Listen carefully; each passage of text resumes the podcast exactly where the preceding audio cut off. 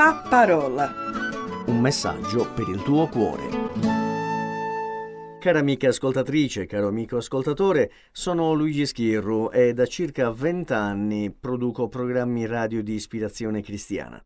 Benvenuti per questa nuova puntata del programma La Parola. Vorrei raccontarvi di un fatto accadutomi ormai tanti anni fa. Era il 1980 e frequentavo la scuola, la prima superiore. Mi ricordo di un mio compagno di classe che aveva delle idee politiche in contrasto con le mie. Non vi meravigliate se parlo di idee politiche tra quattordicenni. Stavano per concludersi i cosiddetti anni di piombo qui in Italia. C'era ancora lo strascico della contestazione giovanile del 1968 e le Brigate Rosse avevano ucciso da poco Aldo Moro, ma da lì a pochi anni sarebbero state smantellate. In pratica i vari partiti armati del tempo, sia di destra che di sinistra, erano ancora attivi ed era quasi naturale che ai giovanissimi interessasse la politica e prendessero posizione su idee anche estreme, come di solito fanno i giovani. In quel periodo era molto attivo un personaggio politico che per protestare contro le varie approvazioni di leggi da parte del governo praticava una forma di protesta che a memoria mi sembra che abbia introdotto lui, e cioè lo sciopero della fame. Bene, questo mio compagno di classe era proprio di quella estrazione politica e quindi approvava ed elogiava il suo singolare, per allora, metodo di protesta ed era orgoglioso di lui, di quello che aveva fatto e di quello che continuava a fare e portare avanti. E diceva, lui sì, che sta facendo qualcosa per spronare la gente a ragionare. Questo sì che si sta muovendo per farci riflettere e per darci un futuro migliore. Beh, a me sinceramente non importava niente di tutto quello che quell'uomo politico stava facendo, ma anzi, quel modo di protestare, lo sciopero della fame, per me sembrava una grossa buffonata, insomma, tanto per far parlare di sé. Allora gli esposi il mio pensiero, ovviamente non a favore di quel politico, e lui all'inizio si sorprese molto. È come se fosse impossibile non pensarla come lui. E poi ci rimase molto male. Sgranò gli occhi e mi rispose: Ma come? Ma non capisci?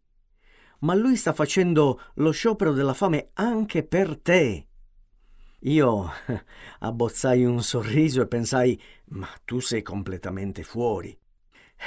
In effetti io non mi sentivo minimamente toccato da quello che quel politico stava facendo, perché le sue idee non erano per niente collimanti con le mie, anzi, erano per me cose al di fuori della realtà. Bene, col passare degli anni e dopo la mia conversione, iniziai a vedere sotto un'ottica cristiana tutto quello che mi accadde prima della mia conversione e iniziai a elaborare quasi tutte le mie esperienze in chiave cristiana fino alla mia conversione, per cercare di capire come il Signore mi era stato vicino in tutti quegli anni, in cui ancora non lo conoscevo, e di come mi avesse protetto a mia insaputa. Iniziai a ricordare tutte quelle volte che magari ho scampato degli incidenti in auto, sia per colpa mia e sia per colpa di altri, oppure quelle volte in cui mi sono trovato in difficoltà sul posto di lavoro, magari rischiavo di cadere, e chissà quante volte il Signore mi ha scampato da pericoli di cui io non sono mai venuto a conoscenza. Ad esempio, un treno preso in ritardo potrebbe avermi scampato da un incidente. E tra i vari fatti mi ricordai quindi anche della vicenda di quel mio compagno di classe e ripensando a quanto mi era capitato, trovai degli spunti di riflessione. A 14 anni non ero un credente, anche perché io mi sono convertito a 28 anni. Ma se fossi stato un credente, che esempio avrei tirato fuori per far capire a quel compagno di classe che esiste un uomo che ha fatto molto di più di quel politico che lui ammirava? Come gli avrei risposto? Che testimonianza sarei riuscito a dargli? Ci sono forme di protesta che possono smuovere le persone e che possono piacere agli uomini e sensibilizzarli ad agire. Ma io non conosco un uomo che ha fatto lo sciopero della fame per me. Non conosco un uomo che si è incatenato ai cancelli delle fabbriche per me. La lista potrebbe essere lunga, ma io conosco un uomo che non solo è morto per me, ma che è anche risuscitato per me e mi ha pure salvato dalla morte eterna. E il valore del sacrificio di Gesù è nettamente superiore a quello di un uomo, perché è Dio stesso che nel suo figlio Gesù si è sacrificato per i nostri peccati, perché per purificarci ci voleva il sacrificio di un giusto e l'unico giusto è Lui. Questo lo leggiamo nella prima lettera di Pietro, capitolo 3, versetto 18, e dice perché anche Cristo ha sofferto una volta per i peccati, il giusto per gli ingiusti, per condurci a Dio. Ci voleva la morte di un giusto per salvare il mondo. Ma perché Dio ha agito così? Andiamo nel Vangelo di Giovanni e leggiamo al capitolo 3, il versetto 16. Poiché Dio ha tanto amato il mondo che ha dato il suo unigenito figlio affinché chiunque crede in lui non perisca ma abbia vita eterna. Solo l'amore di Dio ha reso possibile tutto questo e solo Gesù è l'unico che ha il potere di salvare l'uomo da una triste fine lontana dal suo creatore. Leggiamo ancora questo nel Vangelo di Giovanni, capitolo 14, versetto 6. Gesù disse, Io sono la via, la verità e la vita. Nessuno viene al Padre se non per mezzo di me. È interessante notare quando dice che nessuno va al Padre se non per mezzo di Lui, cioè di Gesù. Questo ci fa capire come la salvezza per l'uomo sia solo in Gesù.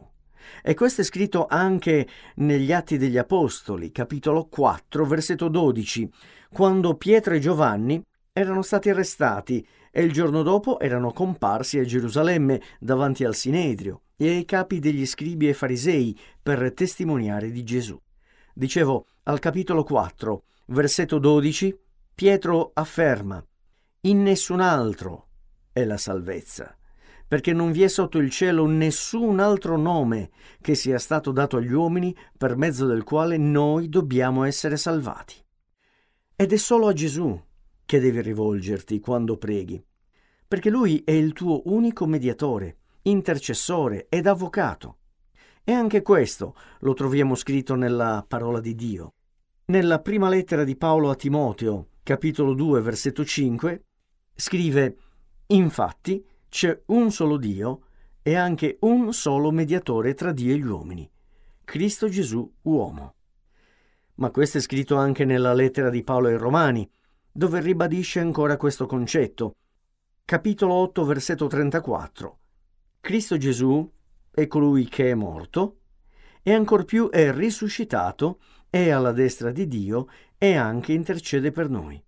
Gesù ti ama e questo amore lo ha dimostrato morendo sulla croce per salvarti dall'inferno. Ma tu, per salvarti, devi accettare il suo sacrificio.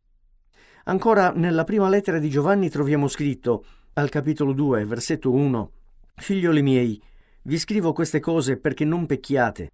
E se qualcuno ha peccato, noi abbiamo un avvocato presso il Padre, Gesù Cristo il giusto. Chi rimette i peccati, quindi, è solo Gesù, non è nessun altro. A questo punto diresti, quindi come fare per essere salvati? Bene, è più facile di quanto tu possa immaginare. Basta avere un cuore sincero nei confronti di Gesù, nei suoi confronti. E quindi cosa potresti fare? Potresti rivolgerti a Gesù in tutta sincerità. Se non sai come pregare, potresti farlo in questo modo. Riconosci di essere un peccatore perduto davanti a Gesù. Pentiti di aver agito di testa tua senza avere chiesto il suo aiuto. Chiedigli perdono per i tuoi peccati. Chiedigli di entrare nella tua vita come tuo personale Signore Salvatore. E ringrazialo perché Lui ha dato la sua vita per te. E solo così avrai la certezza della salvezza. Nel Vangelo di Giovanni infatti troviamo scritto al capitolo 5, versetto 24, In verità, in verità vi dico, chi ascolta la mia parola e crede a colui che mi ha mandato ha vita eterna e non viene in giudizio, ma è passato dalla morte alla vita. E solo così avrai la vita eterna. Questo è scritto nella prima lettera di Giovanni, capitolo 5, versetto 12. Chi ha il figlio ha la vita. Chi non ha il figlio di Dio non ha la vita. Io non so se all'ascolto sia presente qualcuno che ancora oggi non ha accettato Gesù quale proprio Salvatore e Signore della propria vita. Ma una cosa è certa. Se io oggi ti dico che Gesù è morto per te, per lavare i tuoi peccati e per salvarti dall'inferno, tu non puoi dire non mi interessa, perché al contrario di quel politico che scioperava per i suoi simpatizzanti, Gesù è morto non solo per me o per qualcun altro, ma è morto proprio per te, personalmente. Magari oggi puoi non sentirti toccato e pensare, come pensai io nei confronti di quel compagno di classe, Ah, ma tu sei completamente fuori. Questo Gesù non mi interessa. Bene, ti esorto a cambiare idea, quanto prima possibile, perché non stiamo parlando di un semplice uomo che, tra virgolette, diciamo così, ha manifestato morendo su una croce, ma stiamo parlando di Dio, che è sceso al nostro livello, e cioè si è fatto uomo ed è morto proprio per te. Lui poteva benissimo rimanere dov'era e continuare a fare l'Iddio irraggiungibile. Ma, conoscendo la fine che avrebbe fatto l'uomo, ha preferito compiere il sacrificio. E questo perché ti ama e ti vuole salvare da un'eternità lontana da lui. Come sta scritto nella lettera agli ebrei, capitolo 3, versetto 15, Oggi, se udite la sua voce, non indurite i vostri cuori. Accettalo oggi, perché il domani non ti appartiene accettalo senza timore e con piena fiducia, come sta scritto sempre nella lettera agli ebrei, capitolo 4, versetto 16, accostiamoci dunque con piena fiducia al trono della grazia affinché otteniamo misericordia e troviamo grazia per ricevere aiuto al tempo opportuno. Accettalo e lui non ti farà mancare il suo aiuto. Accettalo prima che lui ritorni. Cara amica ascoltatrice e caro amico ascoltatore, vi ringrazio per aver passato con me questo periodo e vi auguro un buon proseguimento nell'ascolto dei programmi di CRC. Che Dio vi benedica. La parola. Un messaggio per il tuo cuore. Se ti è piaciuto questo programma, allora scarica l'app di CRC e scopri di più. Condividilo con gli amici.